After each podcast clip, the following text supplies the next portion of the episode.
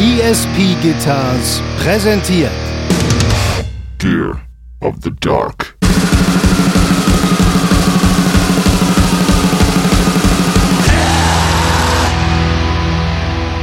Um all diese Sachen geht es in dem Song. Horrorfilme, moralischen Verfall, Bumsstrudel. Äh, und der Song ist einfach geil. Der gute alte Bumsstrudel, wer kennt ihn nicht?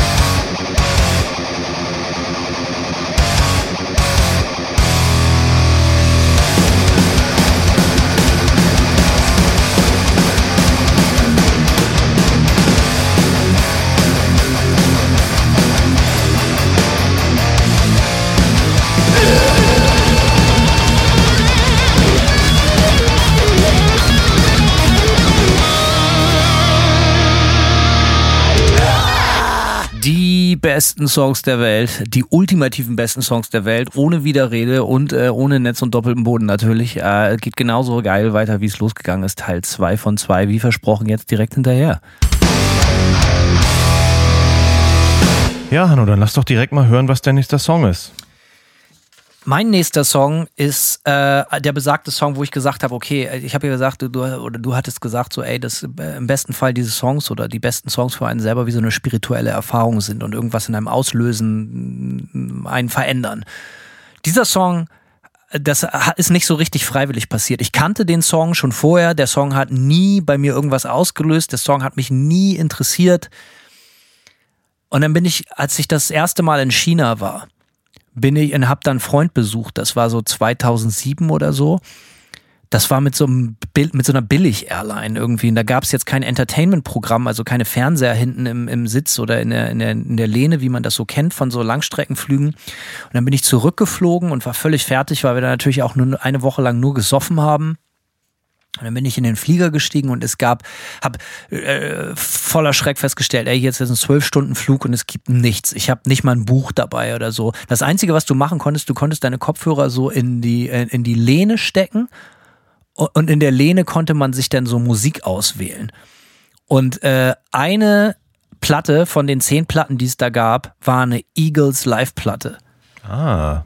Und die habe ich dann angemacht auf Repeat und bin dann eingepennt und war in so einem komischen, komatösen Delirium, halb wach, halb schlafend, immer mal wieder aufgewacht habe, um, um zu checken, ob ich noch da bin.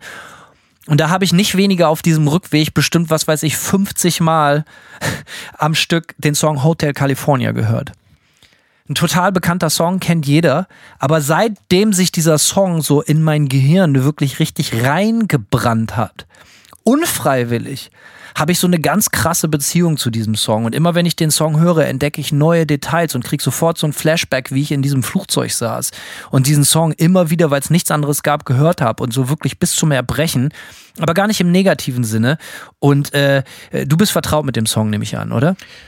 Absolut, und er hätte gut und gerne auch auf meiner Liste landen können. Tatsächlich. Kurz zu machen. Ja, ich finde den Song mega geil. Ich, äh, Erzähl mal, warum du den geil findest. Äh, der gibt mir einfach so gewisse Vibes. Ich finde, der Song der Songtitel beschreibt schon den Vibe. Man denkt einfach echt so an Sonnenuntergang in Kalifornien, Motel, äh, in das man mit einem Cadillac reinfährt, so weißt du, wie ich meine, äh, und nach einer Fahrt durch die Wüste, ja, du kommst durch die Wüste von Arizona, fährst nach äh, Kalifornien rein mit deinem Cadillac Cabriolet, was ich natürlich nie gemacht habe in meinem Leben, und fährst dann in irgendeinen, so in so einen, ähm, ja, weißt du, äh, äh, wie heißt die Stadt in Kalifornien? Da gibt es so eine Stadt, wo es so ganz krass viel Mid-Century Modern Ar Architektur gibt, ähm, wo auch immer Coachella ist. Ähm, irgend so ein Valley, keine Ahnung. Äh, und das, äh, da, diese Architektur schwebt mir vor und Sonnenuntergang. Also ich krieg sofort, ich schieb einen Film, wenn der Song läuft. Mit das Witzige ist, dass für mich der Song, also das sind ja relativ positive Assoziationen, die du damit hast. Die, die Sache ist für mich, der Song,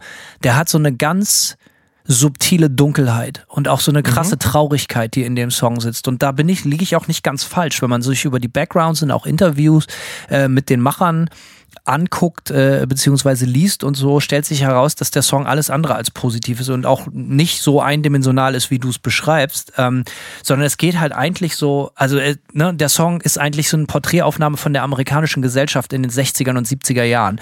Es geht um Überfluss, es geht um natürlich westliche Arroganz, Selbstzerstörung, also so eine tiefe Dunkelheit. Ne? Ähm, es geht um Drogen, um diesen ganzen falschen LA-Glamour, den natürlich die Leute aus Funk und Fernsehen kennen. Und äh, manche sagen, es geht, also es, es, es beschreibt eine Kokainpsychose, was ich finde, wenn man sich die Lyrics anguckt, ultra gut passt und es macht den Song noch viel fürchterlicher und, und, und gespenstischer irgendwie. Vom Rolling Stone Magazin übrigens unter den 50 besten Songs aller Zeiten äh, auch gewählt. Und wir wissen natürlich mehr als das Rolling Stone Magazin, also, aber wir können nicht ganz falsch liegen. Also der Song, aber auch von der Komp äh, Komposition, wirklich ebenfalls genau wie, wie, wie, äh, ähm, wie, wie Sweet Emotions, wie ich gesagt, die, die, äh, äh, die Komposition ist perfekt. Da ist nicht zu viel, nicht zu wenig. Und äh, ja, die Gitarrensounds, alles ist geil und diese, Ja. diese, diese tiefen, ja, diese tiefen, die, diese tiefe Traurigkeit in dem Song. Und äh, witzigerweise auch von den Eagles, ne? Das Greatest Hits Album von den Eagles, angeblich das meistverkaufteste Album aller Zeiten. Okay, krass, ja. Ähm, ja, äh, mir war tatsächlich die etwas düstere Geschichte des Songs bewusst. Ich habe über den ähm, Song meine Doku gesehen.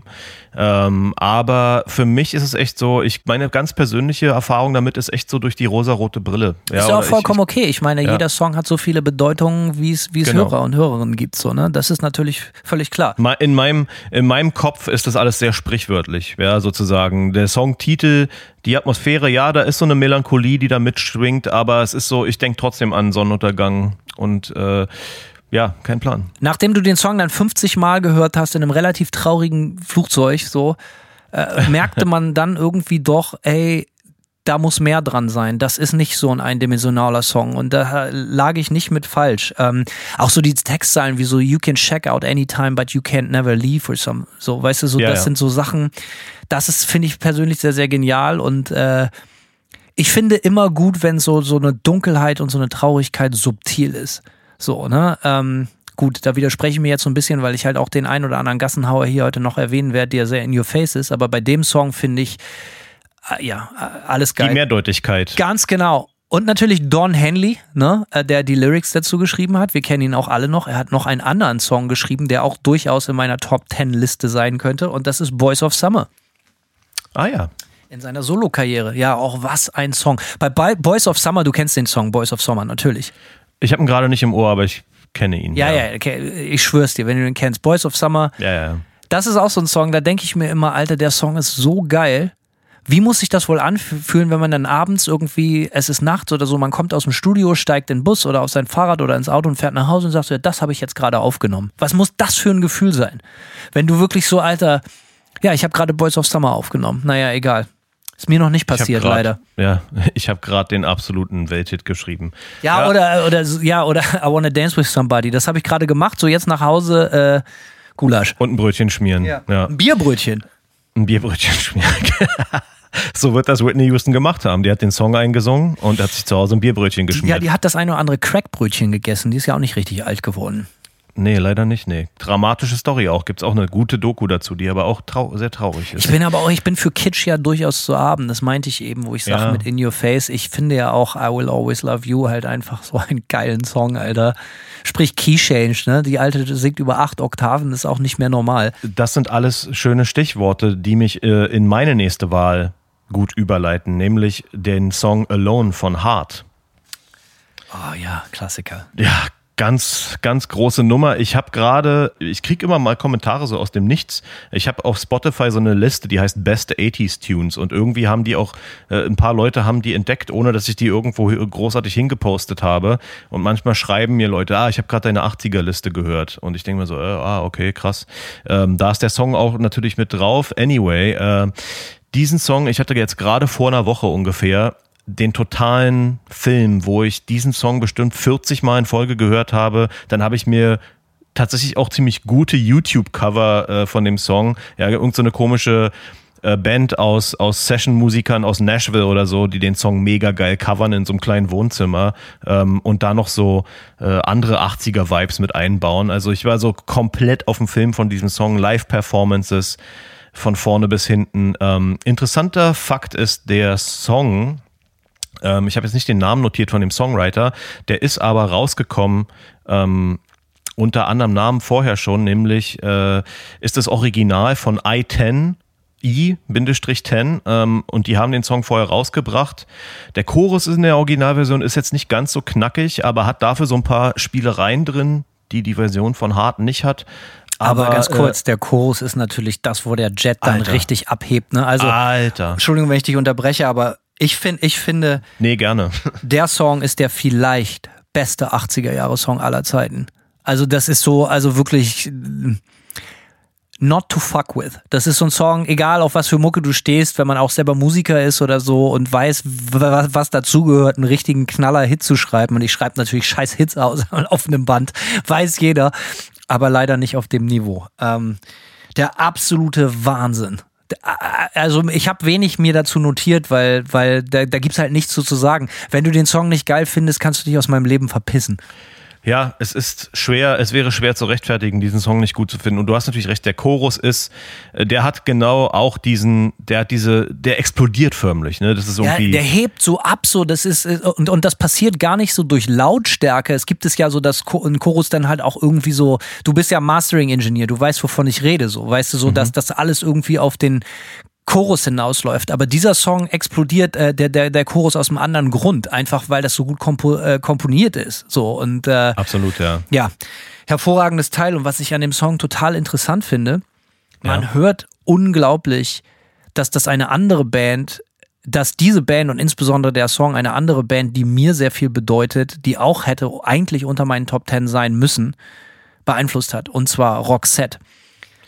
Auf jeden. Mega krass. Also nicht nur von den Kompositionen, nicht nur von der Hitdichte, sondern halt auch einfach von der Instrumentierung. So äh, die die Gesang, wie, alles ja. Alles. Diese so. Zweistimmigkeit, ja. Ganz diese, genau. Und äh, dieses Harmonizing. Ja. Ich hätte nämlich easy gerne auch einen Roxette-Song und da gibt es mehrere. Aber so für mich ist zum Beispiel Fading Like a Flower von Roxette so. Das ist halt auch so, so ein Song, der geht immer, immer, immer, immer.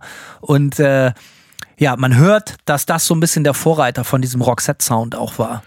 Auf jeden Fall. Ich bin auf diesem, auf dieser Reise äh, äh, auf YouTube, wo ich mir verschiedenste Versionen von dem Song angehört habe, leider, leider auch über eine Live-Version von Celine Dion gestolpert, die so geschmacklos war, dass ich echt lachen musste. Also es war echt furchtbar. Also wer wirklich mal wer diesen Song völlig versaut hören will, mit so einer Kermit-Stimme, ja, und einer ganz peinlichen Live-Performance, wo Celine Dion mit den Armen komisch rumfuchtelt, äh, als würde sie äh, ein Clowns-Orchester dirigieren, ähm, dann bitte äh, enjoy. Aber hört euch vorher und nachher die, den Song von, die Version von Hart an, sonst, sonst äh, glaube ich, könnt ihr den Song. Das war der einzige Weg, den Song nicht gut zu finden, wäre nur die Celine Dion Live-Version zu kennen. ah, Celine Dion ist sowieso, Alter. Erinnerst du dich an My Heart Will Go On 1997? Ja, ich habe den Film Ey. Titanic bis heute nicht gesehen. Ich weiß aber, dass der Song, glaube ich, fast ein Jahr an der Spitze der Charts war in Deutschland. Man kam an dem einfach nicht vorbei. Und Celine Dion ist wirklich das geschmackloseste, was, was ich mir. Silent kulturfernste, kulturfernste, geschmacklosester Dreck, den ich mir einfach vorstellen kann. Ey. Simon holt aus. Ja, aber fick nicht mit seinem Lieblingssong. Das kannst du einfach nicht machen, Celine. Nee, kannst du, kannst du abhaken, ey. Aber gut, let's move on. so, was habe ich denn hier auf meinem Zettel? Ähm, ja gut, äh, bleiben wir mal kitschig, ne? Gern, also gern. für mich, ble ja, bleiben wir mal kitschig. Also nochmal, Disclaimer, ich bin riesiger Fan von Kitsch, ich bekenne mich dazu und äh, ja, ich stehe auf Kitsch in allen Formen und, äh, Formen und Farben. Ähm, deswegen habe ich mir auch einen Song ausgehört, wo, wo, wenn immer, wenn ich sage, das ist einer meiner Lieblingssongs, können die Leute das nicht fassen. Aber es dreht sich hier tatsächlich um Nazareth Love Hurts. Mhm. Ähm, ich kann verstehen, dass die Leute das erstmal mit Vorsicht genießen. Aber äh, ey, auch da wieder, das war so ein Song, als ich den das erste Mal gehört habe, so hat mich völlig äh, äh, äh, umgehauen, auch in sehr, sehr jungen Jahren. Und ähm, Nazareth war sowieso so eine Sache. So, ich hatte ein paar Nazareth-Kassetten wo natürlich Rockband und die hatten ja auch geile Monster teilweise auf den Covers, obwohl das überhaupt nicht so klang, sondern das war halt einfach eine relativ harmlose Rockband, fantastische Band mit richtig geilen Hits und so, aber jetzt nicht irgendwie heavy oder so. Und ähm, naja, da war dann halt auch eben Love Hurts dabei. Ich dachte sehr, sehr lange, es wäre ein Original, ist es nicht. Es äh, geht, glaube ich, zurück auf 1960 oder so. Die Everly Brothers haben das das erste, die erste Version davon aufgenommen und richtig berühmt wurde es dann mit Roy Orbison oder so 1961, als er den Song gemacht hat. Und tatsächlich Ende der 60er Jahre haben das auch mal The Who gespielt, wie ich finde, in einer fürchterlichen Fassung. Aber äh, der Vollständigkeit halber sollte das nicht unerwähnt sein. Die hätten sich Celine Dion mit ins Boot holen sollen. Auf jeden Fall, wenn man das für immer abfacken will, dann auch noch die Celine dazu. Ähm, Genau. Am erfolgreichsten haben den Song aber eben äh, Nazareth aufgenommen und äh, was ich an. Äh, ja, ich kann mich erinnern, dass ich den richtig viel gehört habe, als ich so 16 war, als ich angefangen habe zu kiffen. Und dann in meinem absoluten Delirium im Endstadium habe ich mir dann Nazareth Love Hurts angeguckt und wahrscheinlich dabei die ein oder andere Träne geweint, weil man wahrscheinlich auch unglücklich verliebt war oder so. Also wie gesagt, äh, Kitsch macht vor meinem Leben keinen Halt, äh, verschont mich nie. Und äh, ich nehme ihn dankend mit äh, den Armen weit geöffnet an. Und äh, es gibt ja auch dann noch einen ganzen hö großen Höhepunkt in diesem Song, und zwar das Gitarrensolo. Ein majestätisches Gitarrensolo mit einem Sound, der bis dahin unbekannt war, und zwar gespielt mit einem E-Bow. Ah, Du weißt, was ein E-Bow ist, natürlich, Simon, oder? natürlich. Beschreib es den Leuten bitte ist. mal. Ebo ist eine, ähm, ist, ist quasi ein Gerät, was du über die Seiten hältst, was die Seiten äh, endlos schwingen lässt. Da ist so ein. Magnet drin, ganz genau. Und, Genau. und das schwingt die Seiten und E-Bow aus dem Englischen wie so ein E-Bogen. Damit die Ge das klingt halt so violinenartig. Äh, Ich hatte mir dann äh, daraufhin auch sehr, sehr, ich hatte, das wird dir gefallen, ich hatte meinen ersten E-Bow, bevor ich meine erste Gitarre hatte. das ist kein Scherz. So geil fand ich das. Und ähm, Was ja, hast du mit dem dann gemacht? Ihn angeguckt oder geguckt, ob du irgendwas anderes zum Schwingen Nee, ich hatte da kannst? schon eine Gitarre, die aber geliehen war von einem Kumpel. So, so, äh, Grüße okay. an Wayne Horse gehen raus, habe ich bis heute nicht zurückgegeben, die Gitarre. ähm, ist, ist, die ist aber auch zu geil, sie ist mir so ans Herz gewachsen. Es ist eine rote Squire irgendwie aus Ende der 90er irgendwie so, eine, eine, eine Strat. Äh, gefällt mir Mhm. sehr, sehr gut. Egal, habe ich auch wunderbare, geile Musik aufgenommen und auf meine ersten Touren, die ich gespielt habe, war die dabei und so. Also die Gitarre hat wirklich viel erlebt. Ähm, es ist die von Wayne und sie wird es bleiben, aber sie darf in meinem Haus stehen. Ich glaube, so weit darf man gehen. Ähm, und äh, wie gesagt, ich habe mit dem Ebo dann auch wirklich geile Sachen aufgenommen. Also Tipp, äh, wenn ihr in Bands spielt, die keine Keyboards verwendet, Ebo, ein richtig gutes Hallpedal, vielleicht so irgendwie, ja, um dann so, so, keine Ahnung, vielleicht einen Chorus drauf und so und ihr könnt richtig, richtig schöne Keyboardflächen damit bauen, ohne dass ihr ein Keyboard braucht. Ja, Ibo, Riesenfan. Riesenfan. Wie Ibo bin ich ja auch großer Fan, ne? Von, von, äh, von, von dem Künstler Ibo, dem Schlagersänger Ibo. Kennst du den? Und rückwärts äh, ist Ibo Obi und wer geht nicht gerne im Baumarkt so? Ja, Äh, du kennst den, äh, kennst du den Schlagersänger Ibo?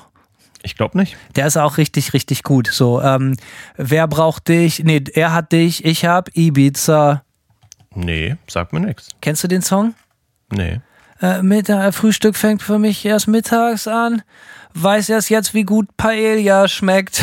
äh, er wohnt halt auf Ibiza und seine Alte ist weg mit einem anderen Typen und der denkt sich, naja, was soll's, jetzt hat er halt dich, aber ich habe Ibiza.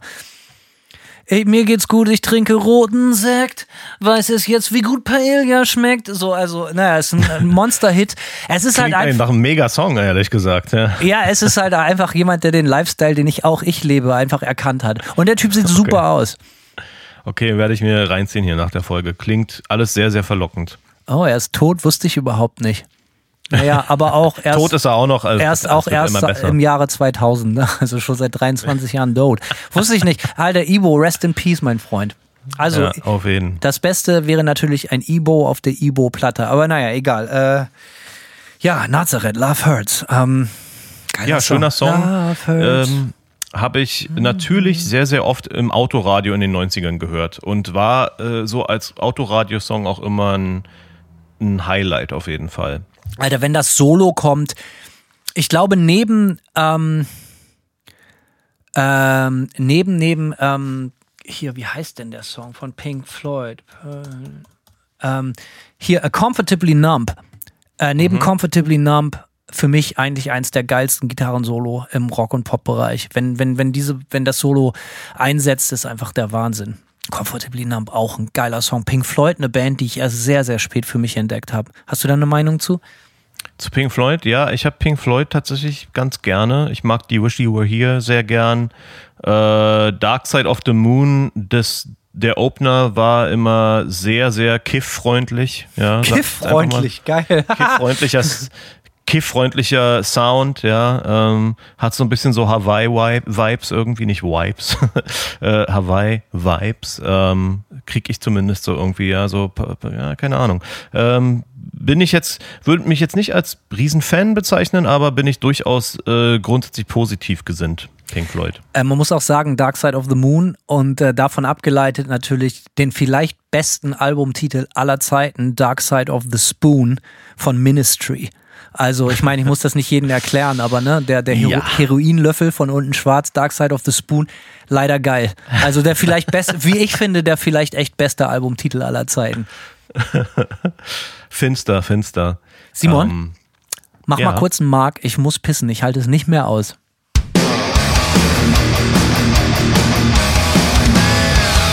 ja, Hanno.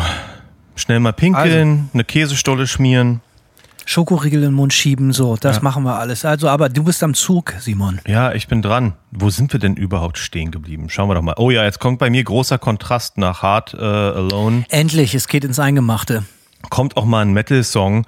Ich habe mich ein bisschen schwer getan. Ich hätte die ganze Liste auch komplett lockerflockig ohne Metal oder Rock. Ja, naja, Rocksongs gibt's hier. Naja, nee, natürlich nicht ganz. Typo Negative trifft ja schon ein bisschen so die Kerbe. Allerdings, ähm, ja, habe ich mich doch dazu entschieden, auch ein bisschen was Metal-mäßiges hier reinzuballern. Und zwar habe ich gewählt Celtic Frost Synagoga Satanae. Ähm, für mich als Metal-Song auch die absolute Offenbarung, denn der ganze Song wirkt wie so eine satanische Messe. Ja, ich stehe normalerweise gar nicht auf überlange Songs. Ja, das Ding ist irgendwie 14 Minuten lang. Du kannst mich mit Wie Purple Rain. ja, Purple Rain ist eine Ausnahme, weil der ganze Song so, äh, keine Ahnung.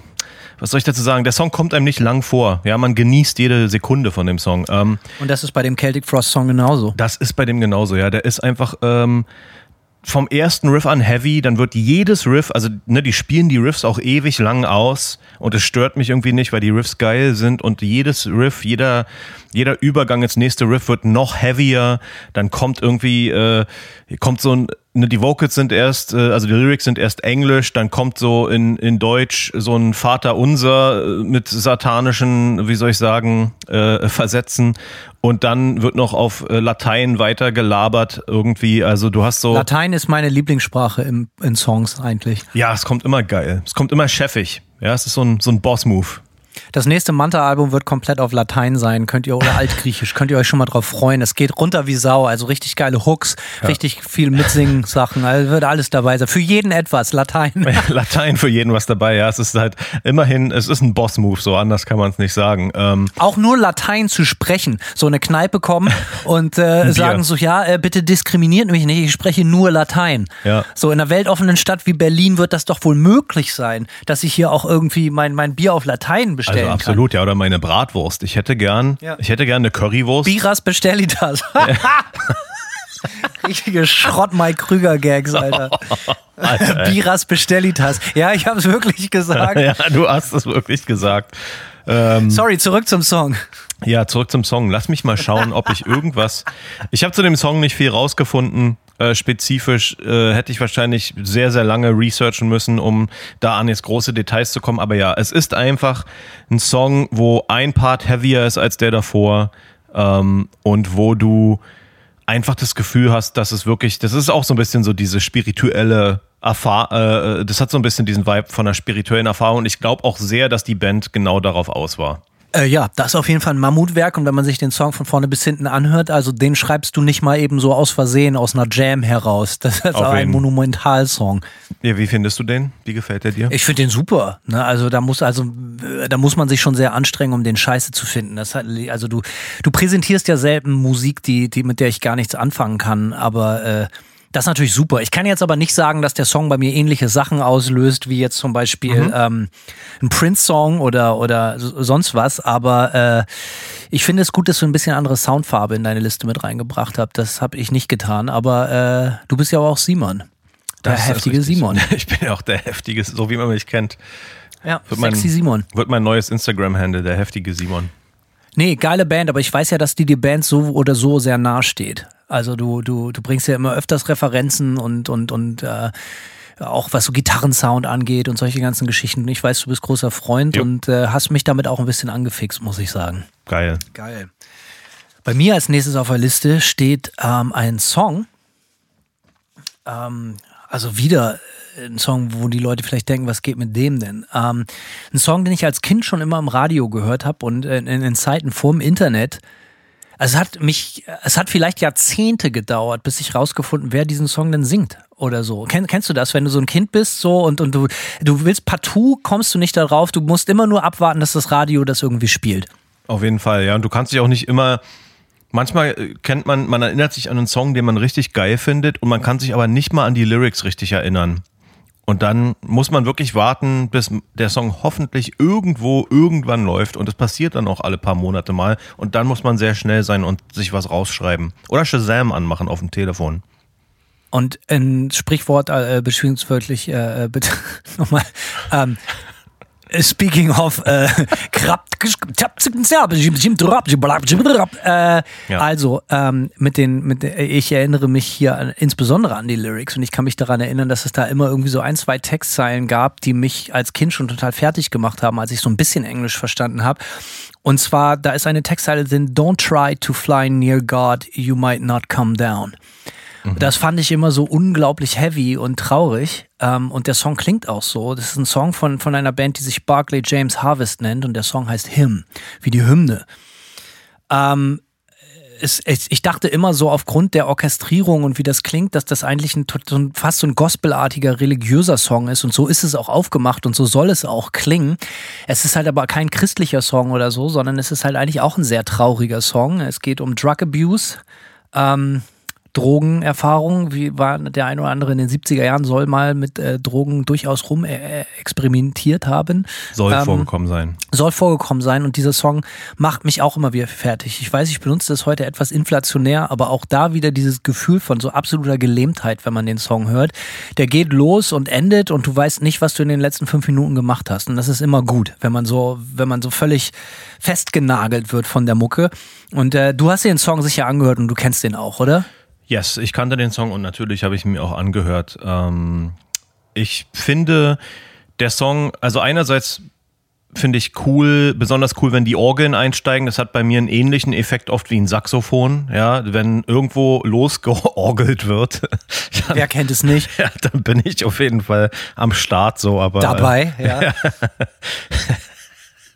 ist das Ja, also ich scheiße, finde an dem Song halt so geil, dass, dass, dass der so, der, natürlich der trieft von Kitsch, aber auch da wieder ähnlich wie Hotel California eigentlich einen sehr, sehr, also sehr düsteren Unterbau hat. Diese Zweideutigkeit, das, ähm, ich musste bei Hotel California schon dran denken und weil du es jetzt bei dem Song auch ansprichst, erinnert mich auch stark an äh, Stuck on You von Failure.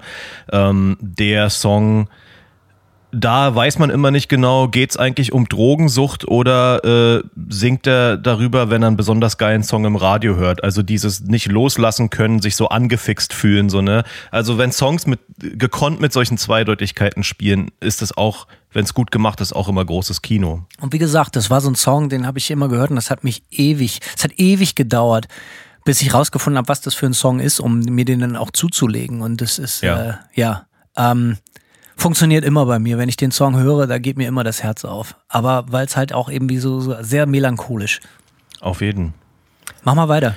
Ich mach weiter. Von melancholisch kommen wir jetzt wieder zu einem gute Laune Garanten, nämlich Out of Touch von Hall and Oates. Ähm, ist bei mir auf einem Level mit äh, Bad Advice von Chicago oder auch äh, I Wanna Dance with Somebody von Whitney Houston. Der Song geht los und ich habe sofort so einen Energieschub irgendwie.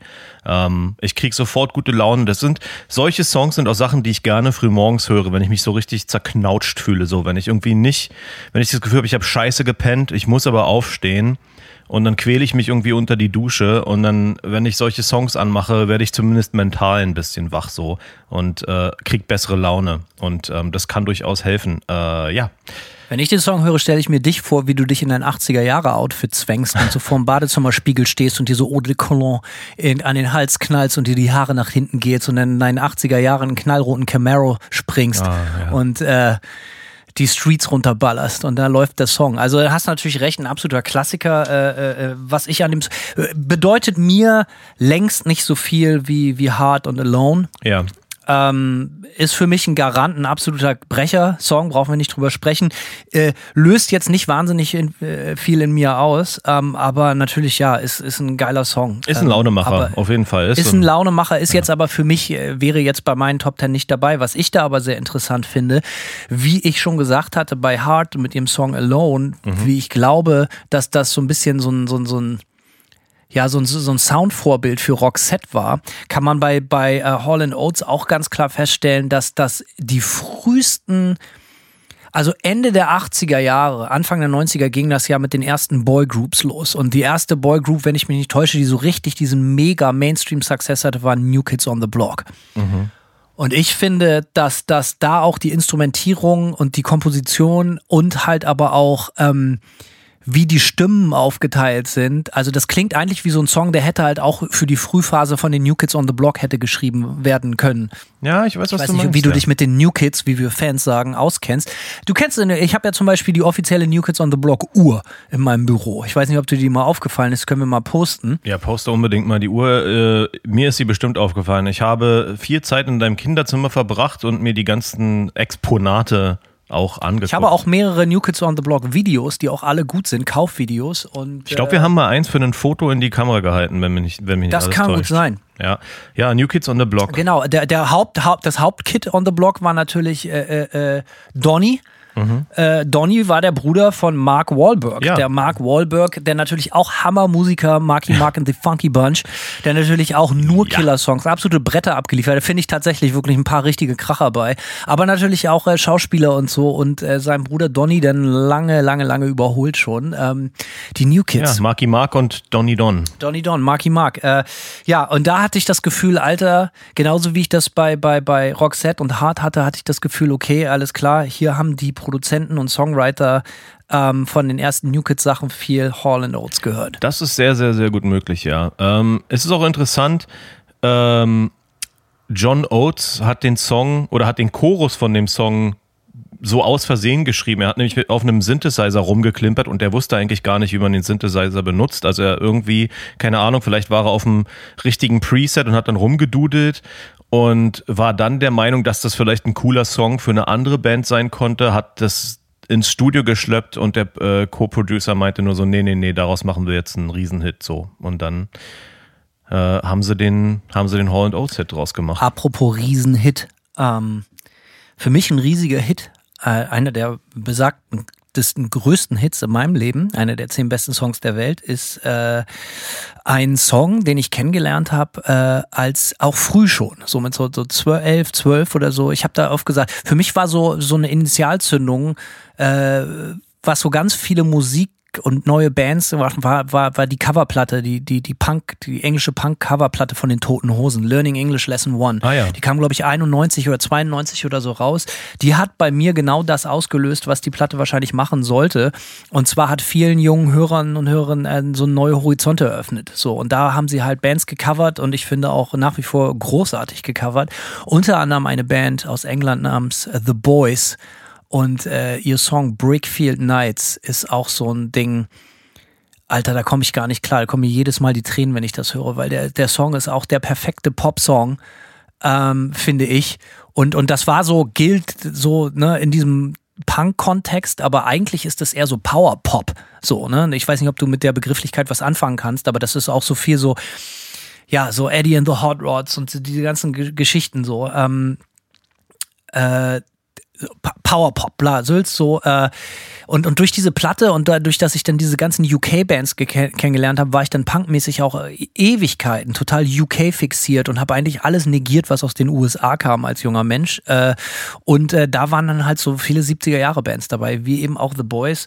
Und der Song Brickfield Nights, ein total simpler Song, aber total effektiv. Und auch immer, wenn da das Klavier, das Piano einsetzt, da kriege ich Tränen in den Augen. Einfach wunderschön. Also der perfekte Popsong. Auch das Video ist geil dazu. Unbedingt sich mal angucken. Halt, es ist total so, so fast so Bubblegum-Pop, aber wie die dazu abgehen, total geil. Ähm, ich habe auch so eine große Also ich habe viel mit UK auch so mit England zu tun gehabt, so als Kind, weil ich als Kind sehr viel Zeit in England verbracht habe, so aufgrund unterschiedlichen Begebenheiten und äh, habe seitdem so eine Hassliebe zu UK. Es gibt ganz, ganz viel aus England, was ich total geil finde, gerade musikalisch. Aber immer wenn ich da bin, finde ich das total zum Abgewöhnen. Ja, ähm, ja so würde ich meine meine Beziehung hab, zu UK auch beschreiben. Und ich habe die Band auch irgendwann mal live gesehen glaube ich. Weil das war zu einer Zeit, wo ich auch unglaublich viel getrunken habe. Und es kann sein, dass ich da so besoffen war, dass ich das Original vergessen habe. Aber ich glaube, ich habe die mal live gesehen. Ähm, ja, großartiger Song. Jeder, der es nicht kennt, viel gibt es da nicht zu sagen. The Boys, Brickfield Nights. Für mich einer der besten Pop-Songs überhaupt.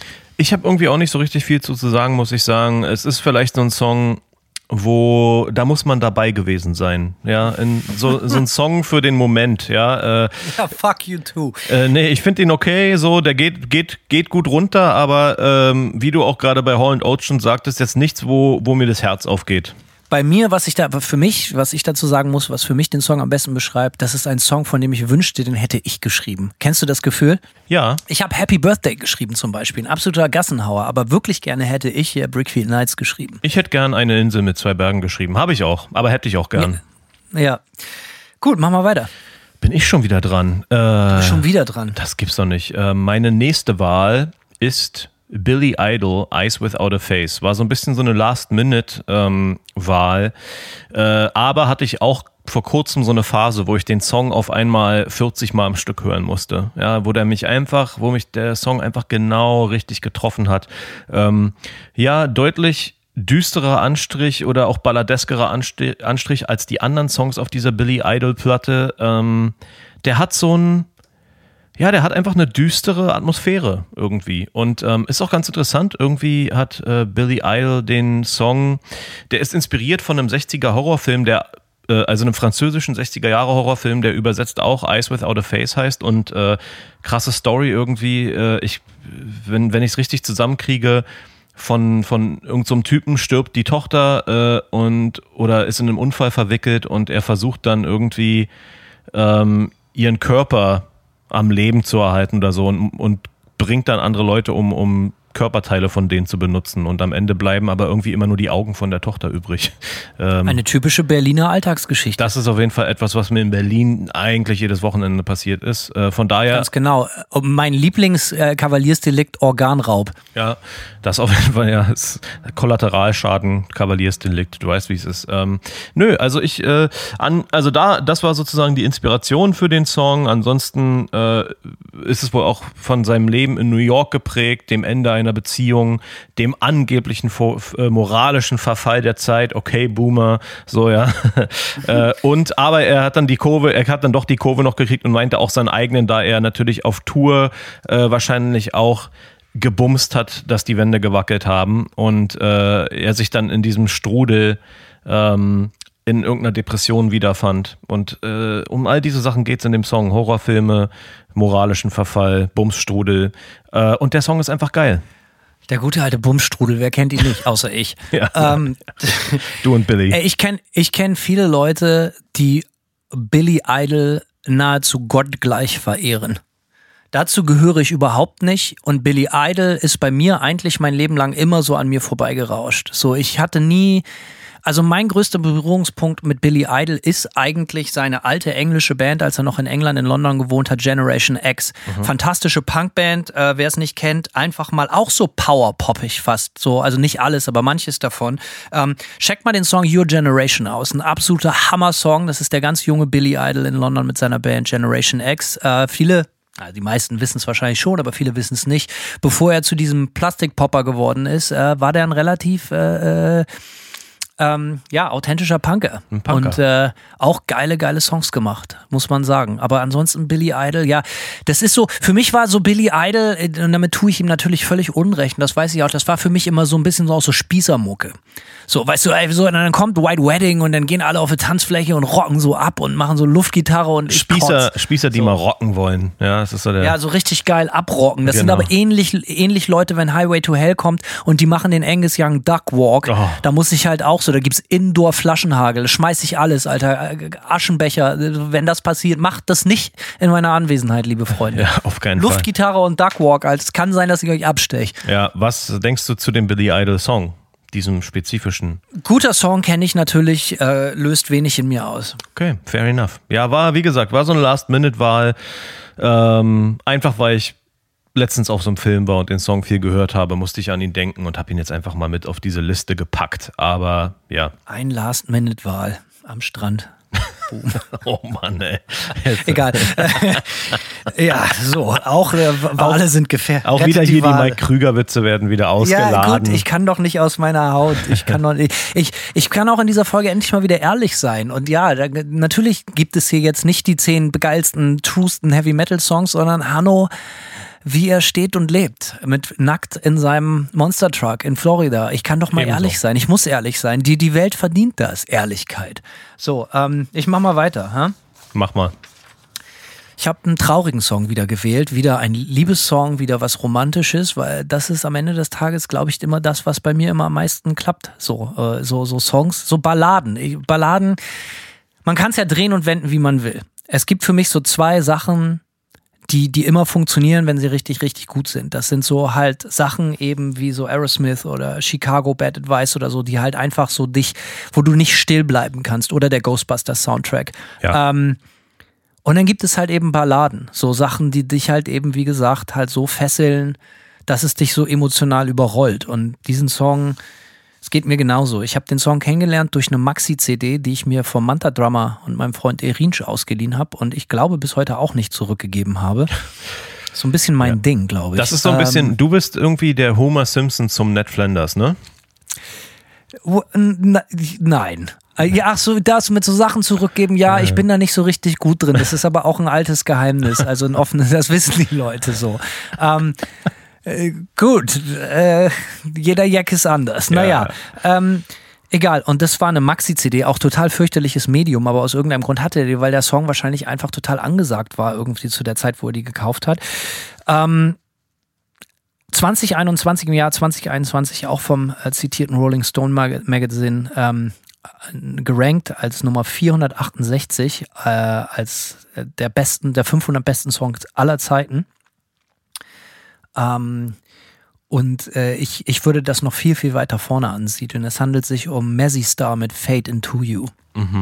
Ähm, ich weiß nicht, ob dir der Song bekannt ist oder bekannt war, bevor, bevor ich dir den Song geschickt habe. Das ist auch so, vielleicht für mich die, also vielleicht die schönste und traurigste Liebesballade aller Zeiten. So, Ähm, ähm, mir ist der Song ja. nur sehr oberflächlich bekannt gewesen. Ähm, also als ich ihn mir jetzt nochmal angehört habe, war, dachte ich so, ah ja, ja, okay, kenne ich so, ne? Aber ähm, muss man vielleicht auch dabei gewesen sein. Echt, ja, lass den mal auf dich wirken, verlieb dich mal unglücklich, Okay. werd wieder Teenager, trink ein bisschen zu viel und werd total emotional und dann hörst du dir den Song nochmal an. Wie wäre das? Alles klar, machen wir so. Also, ähm, ich finde den Song unglaublich. Man muss sagen, dass der Song allerdings auch so eine Phase hatte, ähm, also viele Leute behaupten, dass so Fade Into You the most overused song in Film and Television ist. Also man, es gab so ein paar Jahre, insbesondere in den 90ern oder frü- frühen 2000ern, weil der Song halt auch einfach so scheiße gut ist. Und ich bin halt auch einfach großer Messi Star Fan. Für mich ist Hope Sandoval die Sängerin, die vielleicht beste Sängerin aller Zeiten. Wirklich. Und ähm, der Song, immer wenn es irgendwie eine traurige Szene gab oder sonst was, wurde der Song da reingebraten. Das macht es, du, du kennst das, Songs, die man eigentlich liebt, wenn die so ähm, inflationär genutzt werden, das macht es, macht es manchmal ein bisschen schwer. So, das macht einen Song nicht für immer kaputt, aber manchmal denkt man so, hey, don't touch my treasure. Ja, Kate Bush Running Up That Hill als sehr, sehr prominentes Beispiel, den ich gerne auf Alter. diese Liste gepackt hätte, wahrscheinlich, aber äh, der wurde Schwer natürlich. zu ertragen dieser Zeit. das ist natürlich wirklich hart, ne? Also, äh, der wurde natürlich wirklich wie die Sau durchs Dorf getrieben, ey. Ja, aber es hört auch einfach nicht auf. Ich weiß nicht, ob in das Europa auch so krass ist, so, aber hier jeder Radiosender spielt den 10 bis 12 Mal am Tag, Alter. Es ist nicht zu fassen. Ja, es ist äh, finster, aber es ist so ein geiler Song. Aber ja, genau, das ist genau das, das äh, dieses Phänomen. Richtig geiler Song, richtig geiler Song. Kannst du nicht sagen. Simon, du bist wieder dran. Bitte. Oh, ich bin schon wieder dran. Äh, Echo and the Bunnymen, The Killing Moon ist meine Wahl. Ähm, Ja, was soll ich sagen? Das ist mal wieder ein Song, der so ein bisschen ähnlich wie äh, Eyes Without a Face von Billy Idol. Der hat so eine düstere, fast so, wenn man ganz, äh, wenn man das Auge zudrückt, so ein bisschen fast so Post-Punk-Goth, ja, äh, äh, Vibes irgendwie. Er ist melancholisch. Wahnsinnsstimme. Das ist einfach, also, ne, der, das ist halt das so, der Song fängt an, die Stimme setzt ein und äh, ist für mich so einfach sofortige Gänsehaut. Da kann ich einfach, dem kann ich mich gar nicht entziehen. Und der Song, der ist ja relativ lang, relativ monoton, aber du bist sofort in so eine Atmosphäre eingelullt. Und wenn die deinen Nerv trifft, ähm, dann ist es einfach, ja, oder auch wie, wie Purple, es geht mir fast ein bisschen ähnlich wie Purple Rain. Nicht ganz so überschwänglich, aber, aber es gibt mir einen ähnlichen, ähnliche Feelings irgendwie so. Und ich kann den Song genau auf diese Art und Weise auch hören. Romantisch, gotisch, ja. Echo and the Bunnyman. Für mich eine Band äh, für Ästheten, äh, muss ich ganz klar sagen. Äh, also das ist irgendwie nicht Mucke für jedermann. Das ist nicht ganz einfach, finde ich. Aber alles, was du gesagt hast, unterschreibe ich komplett. Für mich ist das auch so eine extrem stimmungsvolle Band. Ich bin äh, ja, irgendwie, das ist eine Band, die findet man nicht durch Zufall geil. Ich finde, die haben ein extremes Alleinstellungsmerkmal, einen Sound wie kein anderer. Und äh, ja, eine Band äh, für Ästheten. Geht mir mit Udo Jürgens genauso. Das ist kein Zufall, wenn man die gut findet. ähm, okay. Tatsächlich, Udo Jürgens, mega unterschätzt, aber gut, das ist ein Thema für was anderes. Ähm, ich war vor gut zehn Jahren auch mal schwerstens verliebt in ein Mädchen und die war großer Echo and the Bunnyman Fan. Äh, ich habe das damals nicht so richtig gepeilt, wie genial diese Band ist. Ähm, aber sie hat das total oft gehört. Ähm, und und äh, im Nachhinein beeindruckt mich das sehr, was, doch, was sie doch für einen unglaublich guten Musikgeschmack hatte. Das ist eh was, was ich sehr äh, charmant und attraktiv finde, wenn Leute so einen ganz ausgeprägten eigenen Musikgeschmack haben. Kennst du das? Ja, das kenne ich sehr gut. Da bin ich, bin ich wie so ein junger Mensch, das beeindruckt mich immer noch sehr. Und die war auf jeden Fall, die hat viel gute Musik gehört, aber ich weiß, dass Echo and the Bunnyman immer so total wichtig war für die. Das hat mich sehr beeindruckt, aber viel mehr jetzt noch als damals, weil ich die Band nicht kannte. Ich habe mich erst später in die Band reingearbeitet und ich bin natürlich bekanntermaßen ein totales Popschwein. Deswegen ist mein Lieblingssong von der Band natürlich nicht uh, The Killing Moon, sondern Lips Like Sugar. Auch ein geiler Song. Ah, für mich eine, auch einer der besten Pop-Songs aller Zeiten. Wollten wir mal mit Manta covern, hat überhaupt nicht funktioniert, aber definitiv könnte ich behaupten, wenn, wenn wir hätten elf Songs benennen können, die elf besten Songs der Welt, wäre das wahrscheinlich äh, unter den elf gewesen. So ähm, Lips Like Sugar, jeder, der es nicht kennt, äh, also äh, mir fehlen die Worte. Aber auch den von dir äh, gewählten Song Echo and the Bunnyman, unglaubliche Band. Ähm, haben auch so eine Stimmung und so eine Stimme der Sänger. Ja. Das gibt es halt nur einmal. Das kann man kopieren, aber jede Kopie entlarvt sich immer von allein. Ja, das ist so ein bisschen, der schlägt da, das schlägt in so eine Elvis- und Danzig-Kerbe irgendwie, aber in noch geiler, ja. in Geschmack, in noch, es ist irgendwie feingeistiger. Ich weiß auch nicht, wie ich es beschreiben soll. ja, wie ich sag, so, du findest die Band nicht durch Zufall gut. Das ist wirklich eine, eine Band für Ästheten, so. Das ja. ist, äh, äh, äh alles an der Band, Look, Sound, Produktion, alles ist stilvoll. Gehe ich, geh ich mit. Was ist denn dein nächstes, äh, dein nächster mein nächster Song ist der letzte Song der zehn Songs. Soweit sind wir schon. Ich glaube, wir haben jeder nur noch einen in der Pipeline. Und natürlich, es wird keine Überraschung sein. Ich kann jetzt nicht die zehn besten Songs der Welt benennen, ohne natürlich die beste Band der Welt zu inkludieren. Und das wäre natürlich in diesem Fall natürlich, wer soll das anders sein als Simon? AC und auch DC. Beide sind dabei, so ist es. Äh, und ja, natürlich alle Songs geil, aber es gibt diesen einen Song, der natürlich auch immer ein ACDC Trademark ist. Da reden die Leute natürlich über Hell's Bells, über Highway to Hell und hast du nicht gesehen. Für mich war und ist es immer Thunderstruck. Das ist für mich noch mehr Trademark von der Band als Highway to Hell und Hell's Bells oder Shook Me All Night Long oder so. Aber die sind natürlich alle apokalyptisch gut, alle elf von zehn Punkten. Aber Thunderstruck, erinnere ich mich, war so ich war ja damals mit Buzzy im Kino und einen Tag in Bremen hatten die das Live in Donington Konzert gezeigt und, und da ging das halt los mit Thunderstruck, weil da ja auch gerade die Razor's Edge rauskam.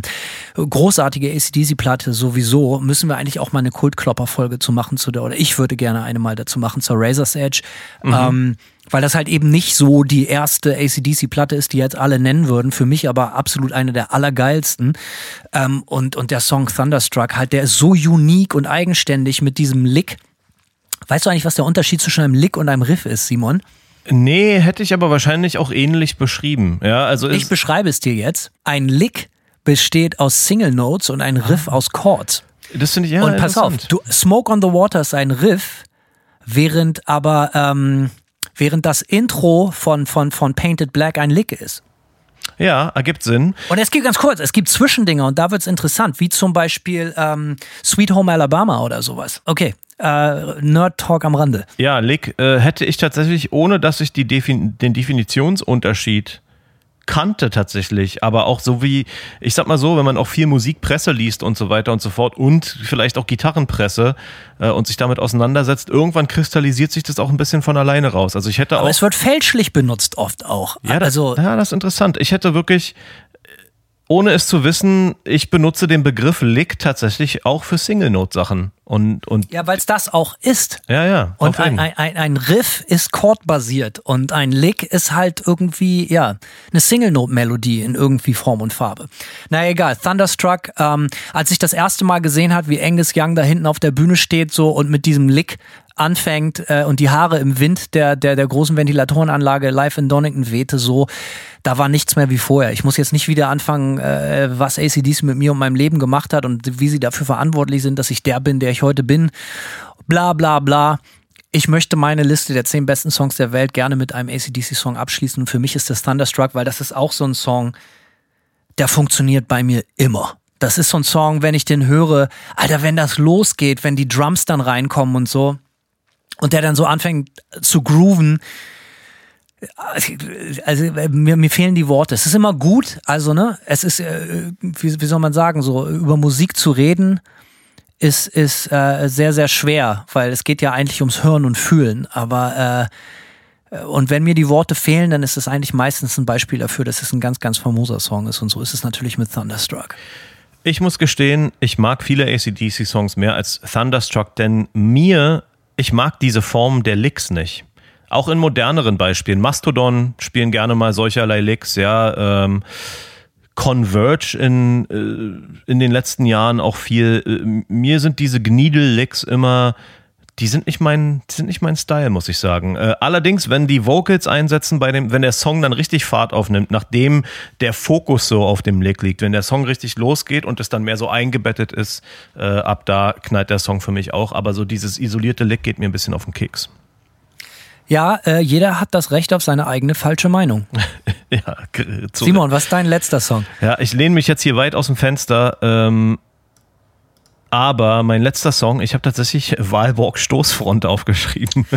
Ja, das ist natürlich echt richtig ein starkes Stück, ne? Also, dass du den, also ich meine, wir brauchen jetzt nicht wieder über unsere Liebe zu Wahlborg sprechen. Ja. Aber das ist schon auf jeden Fall ein richtig Kracher, so, wenn man den zwischen Hart und äh, Hall Oates, Chicago und Prince, ja, und dann noch äh, Wahlburg. Ja. Ja, gut, äh, finde ich, find ich natürlich gut, begrüße ich. Ähm, mal sehen, ich frage dich in äh, 40 Jahren nochmal. Ja, das ist auf jeden Fall, genau, das ist so ein Thema, äh, schwer zu sagen, aber Wahlburg haben tatsächlich ein paar Songs in ihrem Repertoire, die bei mir, was so Metal-Songs angeht, ähm, weit vorn dabei sind. Welcher auch noch sehr gut gepasst hätte, wäre Nahtod. Der ist so ein bisschen, der hat so Post-Punk. Vibes irgendwie von der Zentrum, das ist auch für mich ein krasser Übersong. Und dann auf der Romantik, ähm, gibt's auch Comtesse, ja, also äh, die haben so ein ohne Scheiß, ich, ich, ich denke mal die ganze Zeit, warum sind Wahlbock eigentlich äh, keine keine großen Rockstars so. Ich finde, die haben teilweise so, ja, die haben true. die haben manchmal also die lassen manchmal Songs raus, wo du einfach denkst, so Alter, das ist äh, Top-Shelf-Metal hier gerade so, ja. Äh, und, und auch Genre. Ja, aber auch so eigenständig. Genau, es ist so, ne, es ist sa saumäßig eigenständig, es ist im Metal-Genre übergreifend, die Qualität ist immer so 100 Prozent und da sind so Sachen dabei, ich kapier's nicht, warum die Band nicht gigantisch groß ist. In dem von dir angesprochenen Song Stoßfront, äh, absolutes Paradebeispiel. Wenn du auf Heavy Mucke stehst und bei dir, bei dem Gesang, bei diesem ultra eigenständigen Gesang, Vocal Style, mhm. dir nicht sofort das Messer aufgeht, so, ne? Also dann hast du wirklich die Kontrolle über dein Leben verloren. Und auch der Gitarrensound ist unfassbar geil. Ja, und äh, dann diese subtilen im Chorus, irgendwann kommen ja noch so subtile Chöre im Hintergrund und so, die das Ganze hymnisch anheben. Äh, das ist übrigens auch ein Grund, warum, ähm, wer unsere neue Single Taufbefehl gehört hat äh, von Nightmare, da kommt nämlich, ich habe äh, Christian dazu getriezt, auch da einen Chor einzusingen über den letzten, ähm, ja, nennen wir es jetzt mal Chorus in dem Song. Äh, einfach weil mich das äh, auf der, äh, weil mich das bei Wahlbock immer flasht. Die bauen immer mal hier und da so, so schöne Chorflächen ein, die dann an sonst eher simplen Parts so das i-Tüpfelchen aufsetzen und das so hymnisch machen so. Und das war dann für mich dann quasi auch so ein bisschen der Punkt so okay wenn wir jetzt hier schon mal Christian und Jan am Start haben dann muss auch aus den Vollen geschöpft werden was das Wahlburg Repertoire angeht ja, äh, wie gesagt, ich frage dich in ein paar Dekaden nochmal, ob sich mhm. der Song immer noch unter den besten zehn hält, äh, wie dem auch sei. Äh, ihr wart Zeuge äh, der Manifestierung der 20 besten Songs der Welt. Und da gibt es kein Wenn und Aber. Das ist jetzt so gesetzt und äh, eigentlich braucht ihr auch nur noch das hören. Also jedes Mixtape, was ihr in Zukunft macht, ihr wisst, was drauf muss. Äh, ihr wisst, womit ihr uns immer kriegt und wie ihr eure, unsere Gunst in eure Richtung lenken könnt, wenn ihr einen dieser 20, äh, 20 Brecher auflegt. Es hat Bock gemacht, Simon. Äh, war sehr geil. Es hat definitiv Bock gemacht. Hanno, mich interessiert noch eine letzte Sache. Ich bitte dich. Hast du noch drei, vier Ehrengäste, die du gerne auf die Liste gepackt hättest? Ja, klar. Also das ich, hast du mir schon ein bisschen aus dem Mund genommen. Also zum mhm. Beispiel Lips Like Sugar habe ich ja schon gesagt. So so Echo and the Bunnyman. Ähm, ich habe, äh, als ich geguckt habe, was in den Charts war am Tag meiner Geburt, da habe ich über Karat, der blaue Planet gesprochen. Total kitschiger Ostrock von Karat. Äh, mhm. Da renne ich bei dir natürlich offene Türen ein, aber äh, Ostrock, Rostock, Hauptsache Italien. ja, äh, der Song ist halt einfach geil. Der hat diese unglaublich geil überwältigende Bassline und ich finde die Lyrics unglaublich stark und kein Song, den ich kenne, beschreibt diese Angst vor dem nuklearen Holocaust so sehr wie dieser Song. Also es ist wirklich, kannst du lächerlich finden, kann, kann man drüber sagen, was man will. Aber dieser Song wurde ja wirklich auf der, auf der, auf dem Höhepunkt des Kalten Krieges geschrieben, so, ne? Und, und dieser Ost-West-Konflikt, ähm, und leider, ohne jetzt zu politisch werden zu wollen, natürlich wieder brandaktuell und, und vielleicht aktueller denn je. Aber diese Textzeile wird der Kuss und das Wort, das ich dir gestern gab, schon das letzte sein. Heavy. Das, das stößt mir wirklich die, die Luft aus den Lungen, so, ne? Und, und, und, ähm, äh, ja, und wo er sagt, der schweift, der durch die Nacht fliegt, nachts um halb eins, so, weißt du, wo er so beschreibt, wo das Letzte, was man sieht, so irgendwie die Atomrakete ist, so. Äh, also es geht mir wirklich sehr, sehr, sehr nah. Und das gepaart mit diesem unglaublich frühen 80er Jahren, fast Breakdance-artigen Rocksteady Crew Drums mit dieser Bassline. Also es ist für mich wahrscheinlich unfreiwillig ein absolutes Meisterwerk geworden, das Ding. Ähm, also die beiden würde ich gerne noch zur Ehrenrettung nennen. Fading Like a Flower von Roxette habe ich auch genannt, äh, auch das. Ja, ähm, bei mir auf der Liste waren noch das eben vorhin auch angesprochene Stuck on You von Failure. Von Joy Division habe ich Shadowplay aufgeschri äh, aufgeschrieben. Den Song finde ich mega geil. Ist jetzt nicht der große, ist jetzt nicht der große Hit, äh, der größte Hit von denen, aber der hat auch so einen ganz bestimmten düsteren Vibe auf jeden Fall, den man sich schwer entziehen kann. Ähm, Whitesnake is this love? Question mark. Alter. hartes Brot, hartes richtig. Brot. Richtig. Also wenn man, wenn ich es richtig. Oh, Alter, echt? Ey, wenn ich mir richtig cheesy geben will, dann komme ich an diesem Song nicht vorbei, Alter. Keine Frage. Bitte, bitte. Jeder, ja. jeder, jeder darf hier machen, was er möchte. Ansonsten Curry von Mr. Mister, auch ein Riesenhit. Und von Talking Heads, This Must Be the Place. Das war ein Song, den ich äh, zum ersten Mal natürlich im Film äh, äh, fuck, wie war es, Wall Street, ja, in Wall Street gehört habe und ihn erst total beschissen fand. Ich dachte so, was ist das denn für ein goofy Song? Und ähm, er hat sich aber dann über jedes Mal, wenn ich den Film wieder geguckt habe, ich habe den Film sehr oft gesehen, äh, hat sich der Song in mein Herz gespielt und äh, ja, wäre auch ein Kandidat gewesen. Ja, es gibt natürlich noch ein paar weitere äh, Songs, die ja. einfach. Also für mich, für mich, also wenn Ehrennennung, müssen wir noch sagen, The Ship Song von Nick Cave. Mhm. Auch ein Song, der, der bei mir alle äh, Schleusen aufmacht. Ein wahnsinniger Song. Ähm, ja, was, was, was gibt's denn noch so? Ähm, Chemical Brothers, äh, Hey Boys, Hey Girls, äh, auch ultra krasser Song, wie ich finde. Äh, 1996 Members of Mayday, auch Killer, weil er so eine geile Sample-Melodie ist, die mich immer so mega fertig macht. Äh, Ähm, ja, äh, Land in Sicht von Tonsteine Scherben. Vielleicht auch, um nochmal was Deutschsprachiges hier reinzubringen. Äh, ich habe das oft erzählt, ich bin unglaublicher Rio Reiser-Fan und für mich ist Land in Sicht einer der wirklich schönsten Songs, die es überhaupt gibt auf der Welt. Ähm, und natürlich Ice Ice Baby von Vanilla Ice. Ist ja klar. Ja, nee, äh, Hip-Hop habe ich jetzt irgendwie auch ausgelassen aus der Liste. Es gibt auf jeden Fall auch äh, gerade aus den 90er Jahren viel Hip-Hop-Zeug, was hier ähm, hätte landen können von Gangster. Zum Beispiel, ja. Also es, es ist natürlich nicht so einfach. Es ist nicht so einfach, aber ich merke doch alles in allem, und das sieht man ja auch an der Liste sehr, ähm, im Großen und Ganzen schlägt mein Herz vor allem wirklich für die 80er und da ist natürlich musikalisch auch Sachen passiert, die man wahrscheinlich lange als kitschig verschrien hat. Ich weiß noch, in den 90ern waren die 80er nicht sonderlich cool, so, ja, man hat das alles so, äh, so ein bisschen als cheesy und plastikmäßig ähm, irgendwie abgewertet, aber im Grunde genommen ist da so viel krasse Musik geschr geschrieben worden. Das Talent der Leute ist halt auch unfassbar gewesen. Ähm, ja, ist, eine, ist einfach. Es war auch so eine Zeit, wo alles möglich war. Es gab geile Metal-Mucke, es gab aber auch ultra geile, kitschige Pop-Mucke.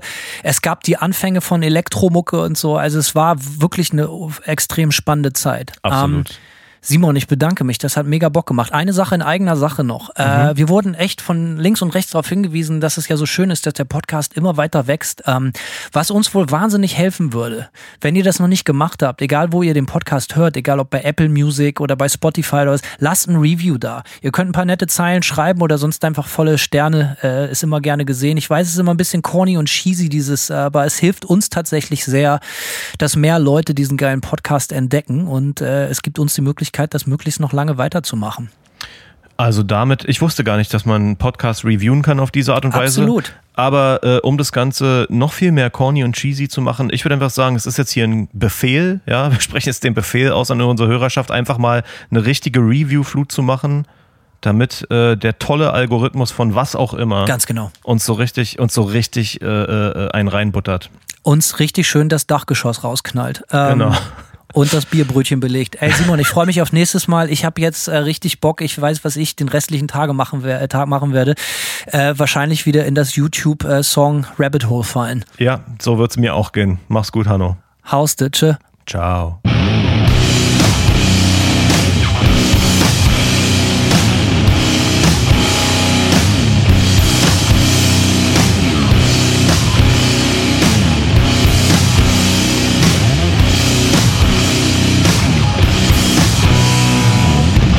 Serve one master. That is destruction.